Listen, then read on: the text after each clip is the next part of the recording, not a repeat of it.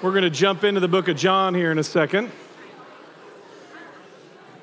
First, I want to talk a little bit about joy and, uh, and apologize a little bit for my voice being a little rough this morning. Um, but also tell you, you get, uh, you get a fun little entertaining thing this morning. So, the, the typically, the, the people who are going to come in late, um, you're going to get to watch them like immediately look to look at their watch. It's the first thing they're going to do. Because what they're thinking is, I thought I was just like a few minutes late. And i have already missed all the singing and all of it. Like that's what, that's what goes to their mind immediately. So we, we got to watch that first service a bunch. Like from here, especially, I could see people walk in the front and go, just like that. So um, it's okay. You never know what you're going to miss. So let's talk a little about joy. Today is the, the, the Sunday of Advent. And, and by the way, Advent, um, the Advent calendar and, and that kind of stuff has been brought into existence relatively recently. So though there's great tradition about it, we also, the things are not always done in the same order. If you um, were at a different church this morning, very likely they would not be talking about joy this morning. They'd be talking about joy next week because um, there's kind of a little bit of a bent in that direction. But, but because of how it fit with Scripture and the passages that we're teaching, it made the most sense for us to go ahead and start talking about joy. So we talked about hope last week. So I've been kind of wrestling through what I mean what, what the word joy means to me and, and how we engage with the conversation about the concept of joy.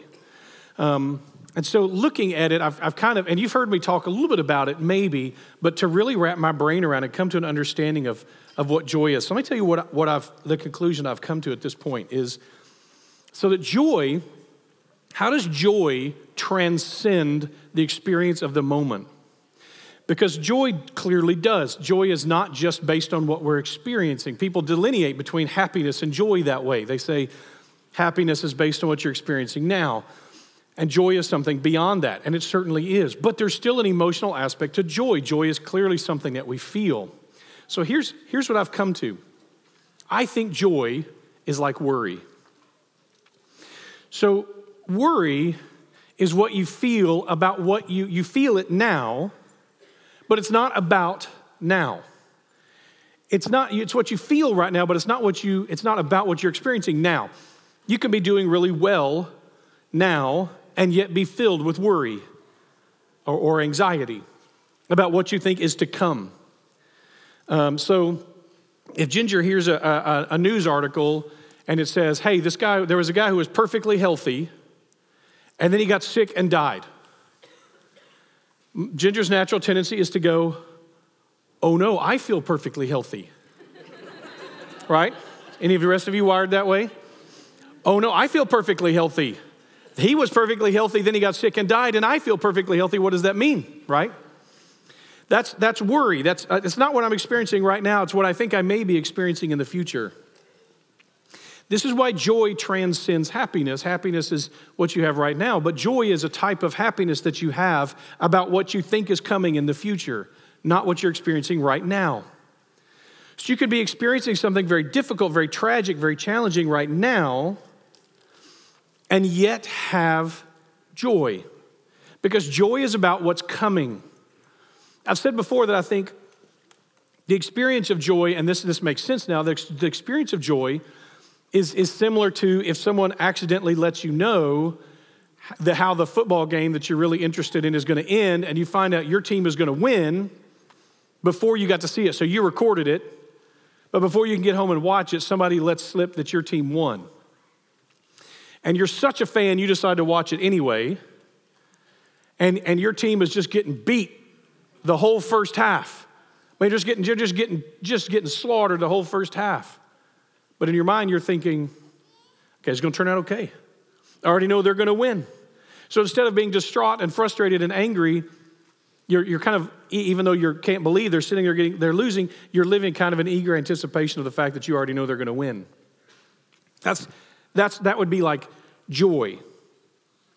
That, that you catch up with the story at some point that you that, that, that what's going on and you know eventually at some point they're going to come colliding into each other at some point what i'm experiencing now does not dictate the future and sometime the future is going to catch up with me or i'm going to catch up with it and i'm going to collide into that future and all of a sudden I will have the happiness in the moment of that moment, which is in my future. I'm going to talk more about this before we wrap up today. Um, but I want to catch up where we are in the story first. Okay, so Je- Jesus has been in the temple arguing with the, he's shown up at the Feast of Booths late. You'll remember that way back in John 7. He showed up at the Feast of Booths, uh, Tabernacles. I was told that when I'm sick, it sounds like I'm saying the Feast of Booze. and, and though that is kind of what America Christmas has become in some ways, um, the Feast of Booths, the Feast of Tabernacles, um, which doesn't sound like anything bad. So the, the Feast of Tabernacles, um, and Jesus showed up late, and everyone was talking about him. He shows up, the debate begins, the fighting begins. Jesus is in the temple, he's discussing with the religious leaders of the time, often called the Jews. And as he's discussing with the Jews, um, it, it, it kind of culminates in them demanding him to declare who he is. And they ask the question, Do you think you're better than Abraham? And he says, Before Abraham was, I am. Therefore, declaring himself clearly to be the God of Israel, the God of Abraham, the God of Jacob, the God of King David, the God of Moses, the God of Israel, Yahweh. So, of course, they decide to kill him because that's blasphemy. He hides, he sneaks away, he gets away, and he gets, as he's leaving the temple, he runs into a guy who was born blind. Blind from birth. They have a theological conversation in his presence. And we talked about this last week. Go back and listen to it if you missed it. They have a theological conversation in his presence. Jesus spits in the dirt and makes mud, which is breaking the Sabbath. He takes that mud and he puts it on the man's eyes. And he sends the man, sends the man um, a few football fields away down a narrow flight of stairs through a crowd of people to the pool of Siloam, to, which means sent, and to wash his face. Um, and the man comes back seeing. Well, the word gets out. This man was blind. Now he sees. He has to go before the religious leaders before he can go into the temple. Blind people aren't allowed in the temple. People with physical handicaps aren't allowed in the temple. So they call him together. they begin to ask him questions. Tell us about this situation. He tells them. They don't believe him. So they call in his parents. Now keep in mind, these are men who go in and out of the temple every single day. They have walked past this man probably hundreds and hundreds of days of him sitting there right there by the door to the temple, and none of the religious leaders recognize him. This is offensive, I'm sure, to God in and of itself. Some of you may have seen there was a Facebook video that went out recently where a pastor dressed himself up as a homeless man and sat by the front door of his inner city church and had all of the congregation members of his church just file past him without any of them talking to him. And then it was time for the sermon. He came up on stage as, the, as that man and took off all his homeless clothes and a little bit, a little bit uh, confrontational way to start a sermon. I thought that would be cool to do, but none of you would buy it. Like you'd be like, why is Chris dressed up like a homeless guy there by the fence? I'm not going to talk to him. You talk to him. It'd be totally the wrong reason why no one was willing to talk to me. The, um, uh, plus, the donuts would give it away. Like, why is that homeless man eating all our donuts? So in this situation, they've walked past him over and over again. So the, the, the parents, they don't, they tell him, listen, ask him. That's where it catches us up. But I want to go back to this concept of joy, of recognizing that in the moment, you may be experiencing something other than a positive emotion. That doesn't take away our joy. The joy of knowing what the future will be like, the joy of knowing the truth, the joy of getting to see how it all works together, the joy of seeing the beauty of Christ in the world, the knowledge of a victory to come.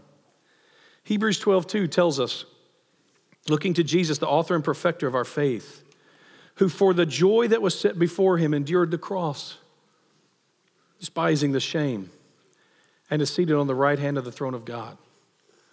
The pain, the rejection, the poured out wrath of God on Jesus, the shame in, an, in a shame and honor culture like the Jewish culture is, of not only being crucified in a horrific way, but crucifixion was considered the ultimate of shameful deaths. Jesus died that way, bearing all that, endured all that, despised all that because of the joy that he had, even in that experience, because he knew what this was going to accomplish. You can even be being tortured to death with the wrath of God poured out on you and experience joy. James references this Count it all joy, my brothers, when you meet trials of various kinds, for you know the testing of your faith produces steadfastness. So even when you face hardships, and challenges, even when you face trials and temptations, you know in the end, this is going to work out. God's going to work this out in a way that helps me to grow and learn and develop and for my character to be strengthened. Therefore, even in the hardship, I can have great joy about what is to come, even if I'm not joyful about what's happening right now. Consider this poor man. He has been blind since birth. His prospects are not good. Israel is a beautiful country. It's really shocking when you visit it that it's, it's so different from any other place you've ever been in some ways, in one very small place. So this, this man never has any hope of seeing a storm over the Sea of Galilee. He doesn't have any hope. He is literally sitting at the gates of what is considered one of the wonders of the world, the Jewish temple, and he can't see it. He, he's not going to see Galilee from Mount Arbel to look out across the entire region from a cliffside. He's not going to see the Dead Sea and all, and all the wonders associated with the Dead Sea or, or any of the other amazing things. He's not going to see the Mediterranean or the Red Sea or the desert where Moses wandered. All of these things are, are, are something he's never going to know and he's never going to experience. And then suddenly, all of these things are on the table. He had no joy about these things. At least he had nothing to look forward to, at least when it came to these things. And yet, now all of a sudden, it's all back on the table. Or, in his case, back, as it's on the table for the first time ever as things he might experience. 1 Peter 1 8 and 9. I sometimes wonder if Peter was thinking about even this inter- interaction with Jesus when he wrote this. He's speaking to us, the future believers, scattered throughout the world. Though you have not seen him, you love him. Though you do not now see him, you believe in him. And listen to this language you rejoice with a joy that is inexpressible and filled with glory.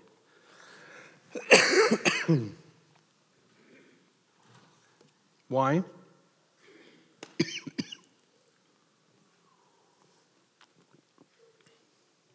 Verse 9 because you're obtaining the outcome of your faith, the salvation of your souls. Sorry, one more cough coming.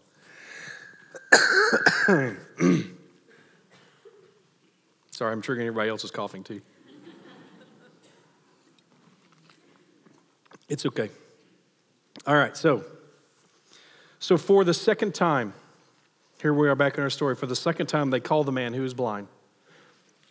And they said to him, Give glory to God we know that this man is a sinner. Now they're talking about Jesus. This man is Jesus. They're saying, we know that Jesus is a sinner because he doesn't obey the Sabbath. So give glory to God. In other words, this is a way, this is a good Jewish way of saying, tell the truth. It comes from Joshua. Um, when Joshua confronts Achan, Achan who had hidden things from Jericho, and, and Joshua had cast lots and figured out that it was Achan. And in, in Joshua 7 9, 18, Joshua says to Achan, My son, give glory to the Lord God of Israel and give praise to him. And tell me what you've really done. Do not hide it from me. This is probably their way, therefore, of saying it's time to tell the truth. What really happened? We know he's a sinner, so he can't have healed you. So, what really happened? We know there must be more to the story. And he answered, Whether he's a sinner, I don't know. Remember, this man has no idea who Jesus is still. He's never met him, he's never seen him. He's completely clueless. He has no idea about any of it. Whether he's a sinner or not, I don't know. Here's what I do know I was blind. now I see. It's a great argument. This is what he knows. Listen, this is what I experience. When all the other arguments run out for you, can you answer that? This is where I was, and this is where I am.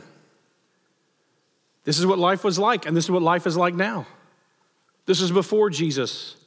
This is after Jesus. What a great witness this man is because he has no dog in the fight. He didn't know who Jesus was. Some guy walked up to him and healed him. What's your agenda here? I have no agenda. I was blind. Now I see. That's my whole agenda. Okay? Again, he only talks about what he knows to be true, which is more proof that Facebook had not yet been invented at this time, by the way. So they say to him, What did he do? How did he open your eyes? And the man replied, I've told you already, and you would not listen. Why do you want to hear it again? Do you want to become his disciples? Now, listen. None of the commentaries I read believe this is authentic. That meaning he is being snarky here. This is, this, he doesn't really think maybe they want to be his disciples. He's getting fed up, and you're going to see in his next exchange, he's going to get actually aggressive with them. He's, he's getting annoyed. Now, I, I, my heart goes out to him. This is a man who, sometime in the last two to say 12 hours, could not see. Now he can see. Hey, the poor man comes up from the pool of Siloam, comes back up to the temple. He has to go speak before the Sanhedrin before they can let him in. He goes and speaks before these Jewish leadership, and he's been stuck in their office for the majority of his sighted life. Could, there could be stars outside right now that he's never seen. And he's stuck talking with these people. Well, no wonder he's getting irritated with them. There's a whole world of wonders for me, and I'm stuck in here with you people. So stop asking me these questions. So he gets snarky back with him. Why do you want to know? So that you can become his disciples too? they're, not, they're not happy about this. They, they reviled him, insulted him. That's professional, by the way, when you're religious on the religious court, mocking people. They reviled him, saying, you're, You are his disciple, but we are disciples of Moses. First of all, this is a false testimony. He has made no claim to be Jesus' disciple. He doesn't even know who Jesus is. So they're going to proclaim him to be the follower of Jesus before he is a follower of Jesus. This guy gets to be like the first persecuted Christian, and he's not even a Christian yet. you are his disciple. We are disciples of Moses. We know that God has spoken through Moses, but as for this man, we don't even know where he comes from. The man answered, verse 30, Well, now that is an amazing thing. Complete sarcasm. You don't know where he comes from, yet he opened my eyes. You're the religious leaders. This is what you do for a living. You're the ones who are supposed to know this stuff. And you're asking me? I was blind. And you're asking me to make a decision about this religious man who I've never met, and you don't even know where he's from. He just performed a miracle in your right next door to your temple. I mean, this far from your temple and you don't even know where he's from. This is, this is flat criticism on them. Verse 31 He then gives them back their own words. This, this is teaching of the religious leaders that time. We know that God does not listen to sinners, right? But if anyone is a worshiper of God and does his will, God listens to him. Never since the world began has it been heard that anyone opened the eyes of a man born blind. If this man were not from God, he could do nothing. He's now lecturing the religious leaders on what the God would do under these type of circumstances. this is what you guys teach. God doesn't listen to sinners. That's why he listens to you because you're not sinners, and why he doesn't listen to me because I'm a sinner, right? So the problem is, some guy just walked into your front porch. God used him to heal someone in a way that has never, ever, ever been done, and you don't even know who he is.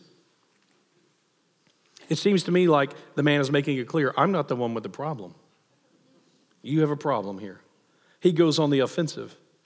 This is their own material he's throwing back at them, and they answer him You were born in utter sin, and you would teach us?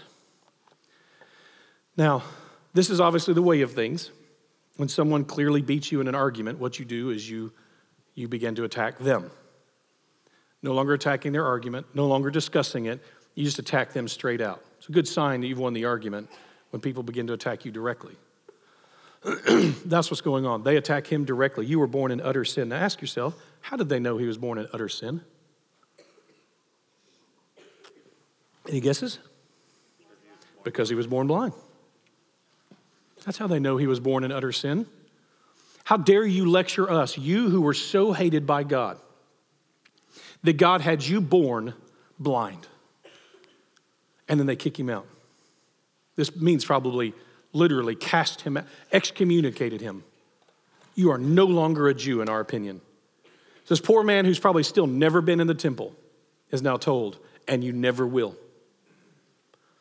They bar him from the temple, which is heartbreaking and unjust and infuriating. But notice the mistake they just made in their anger. How do they know he was born in utter sin? Because he was born blind. They still have a big problem. They just interviewed a man who was born blind, who's not blind anymore. This, this should be the research project of their lives. There's four or five PhD theses hanging on the line right here. With this, this man, hey, we got to figure out what's going on here. Instead, they cast out the very evidence that who they claim they've been looking for for hundreds of years just walked through their door and they cast him out because they don't want to hear it. We're going to hear more of the, the, how awful this becomes by the end. They don't want to hear it. God forbid the Messiah who they claim they've been waiting for actually shows up, right? so that's their response. They kick him out. Now, I love this. This is really cool. He was born in utter sin. Now, the problem is that's actually true. Just like they were, just like we are. We're born in utter sin. We need a Savior. From our first little conception, the first time that little single celled organism divides, from that instant, from the instant that those two single cells come together to create a single celled organism, that little cell needs a Savior. And, and Jesus has come to be that Savior because we all are on the wrong side of this.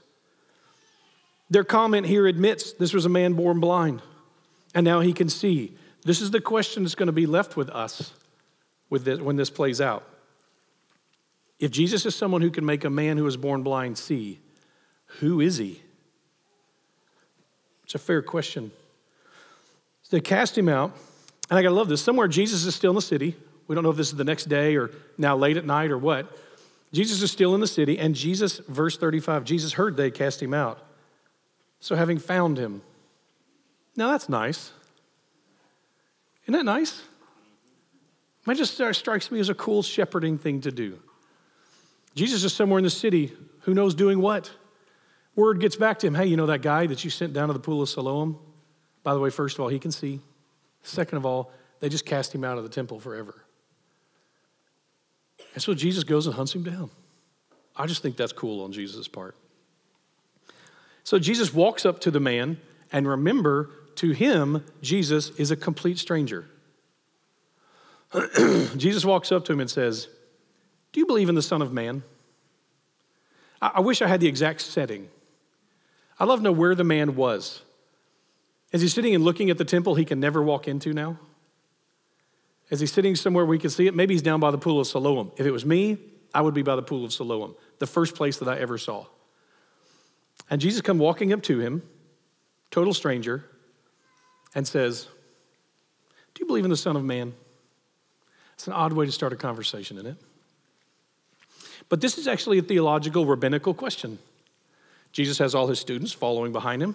He walks up to this man and asks him a rabbinical question What do you believe about the Messiah? Do you believe there's a Messiah coming? Do you believe the Messiah has divinity within him? See, the Son of Man is a reference back to Daniel. Son of God to us feels like an obvious statement of God, Jesus being God. But as we're going to see in a couple chapters, in that day, Son of God doesn't necessarily mean divine. Son of Man, typically after Daniel, does. And so Jesus is making a question Do you believe in the Son of Man? Do you believe there is a Messiah and there's a divine quality to this Messiah? Again, odd way to start a question, but he's a rabbi starting a conversation. Does the man recognize the voice? It's, I'm hard pressed to believe that he would, although I know blind people can sometimes they pay more attention to some of that kind of stuff, so maybe he does. But Jesus asks him that question, and the man answers, Well, who is he, sir, that I may believe in him? Jesus asks this deep theological question, and the man assumes he means he's right here. It's kind of like that old joke of like when you ask about, um, you know, a musician and someone says, Do you know this musician? And they're like, Well, I mean, not personally. Well, it's the same thing. Do you believe in the Son of Man? Well, I mean, I haven't met him yet. Is he around so that I can believe in him? And listen to what Jesus says. This is just cool, guys.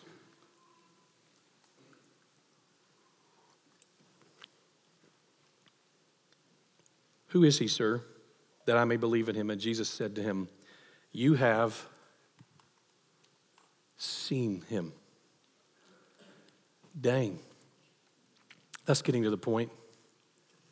You have seen him, and it is he who you are speaking to. He's speaking to you right now. How many people has this man seen? Yeah, almost none, right? But you've seen for hundreds of years, the Jewish people had been waiting to see the Messiah. This guy just happens to get his sight while he's wandering around. This, this is a huge moment in human history, and this guy, though born blind, gets to see it. The shepherds saw Jesus. When we do the nativity scene, the shepherds saw Jesus, which is, makes total sense, by the way, for the shepherds to be the first to see Jesus. Jesus was uh, a lamb being born in Bethlehem. And when lambs were being, Bethlehem is only a couple of miles from Jerusalem, and the main purpose of most of the cities around Jerusalem was to have sheep, so that those sheep could be then sacrificed in Jerusalem when the sacrifices were needed. And so the shepherd's main job was to check to make sure that a, a lamb, to, to register whether a lamb was a firstborn male without blemish. Because if it was a firstborn male without blemish, it was worth a small fortune, so it could be sacrificed. All the other sheep were great, but those were special. That was their main job was to set apart and to declare this is a firstborn male born without blemish. So it makes sense that the, the angels came and proclaimed to the shepherds, Go see him. Where is he that we may see him? Go see him and check him out so that you can declare, yes, in fact, firstborn lamb, male without blemish. The wise men, as we're going to talk about again in a second, they went to see him. They went and visited him. Mary and Joseph, the, the um, John the Baptist, the, the early prophets who were right there in the midst of it. These people got to see and experience this coming king, this newborn child. The wise men, when they showed up, understood enough about who that they were, who they were seeing to bring the proper gifts, um, as the old song teaches us correctly gold for a king, and frankincense for a priest, and myrrh for a dead man. This is, these are the right gifts to bring. This man is one of the few who got to see him while he walked on earth. Interestingly enough, he uses the same word twice. In verse 36, he says, And who is he, sir, that I may believe in him? Jesus said to him, You have seen him, that he is who's speaking to you. And the reason the Bible, your translations will say sir there is because this word can just mean like a, a respectful title, sir, or it can mean Lord. Same term. And it's the same word used in verse 38 when he responds. He said, Lord, I believe. And he worshiped him. That's the same word that was used for the wise men. They worshiped him. They fell on their face before him. To kiss toward is the literal meaning to, to fall on your face, to kiss the feet, to kiss the ground at someone's feet. The idea of coming and letting us adore him. Now he sees. He saw him, and now he sees who it is that he saw. And then Jesus makes this proclamation. Jesus said, For judgment I came into this world, that those who do not see may see, and those who see may become blind. Um, in Ellicott's uh, commentary, he says, he says it this way those who know they see not may see. Those who believe that they see shall see not. Some of the Pharisees got that. They overheard Jesus near him. They heard these things. They said to him, Are we blind? And Jesus said to them, Well, if you were blind, you would have no guilt. But now that you say we see, your guilt remains. they go to the physical again. He's, they are not only blind, but they are blind to their blindness. If you were blind and aware, you could be healed of it. It's an issue of need. They don't think they need anything from Jesus. In fact, they don't think anyone needs anything from Jesus. What keeps us blind is the belief that we are not blind. That somehow we get it better than everybody else does. We're just somehow that much smarter, that much more sure, that much more pride that's in us. What keeps us blind is that we somehow think we were not born into utter sin. We refuse to see. Think how much of this, this sight versus blindness, and how it's connected to joy, prejudice versus joy, hatred versus joy, ignorance versus joy, hypocrisy versus joy, the joy that comes with seeing, even if not with the eyes, the heart. Joy is, is what you're experiencing now and, and believing what you're going to experience in the future. So, the, the, the thing that stood out to me as I'm going through this, and, and, and this even showed up after I'd already written this, showed up in the video that we're going to see here in just a second, but a moment of joy where I'm experiencing the fullness right now and looking forward in the future happened about 25 years ago in a couple of weeks. When, you, when, you, when a man looks down the aisle and he sees his bride coming to him, the joy of that moment isn't just about that moment. It's about all of the years that are to come. It doesn't mean everything's going to be easy, it doesn't mean everything's going to be fun.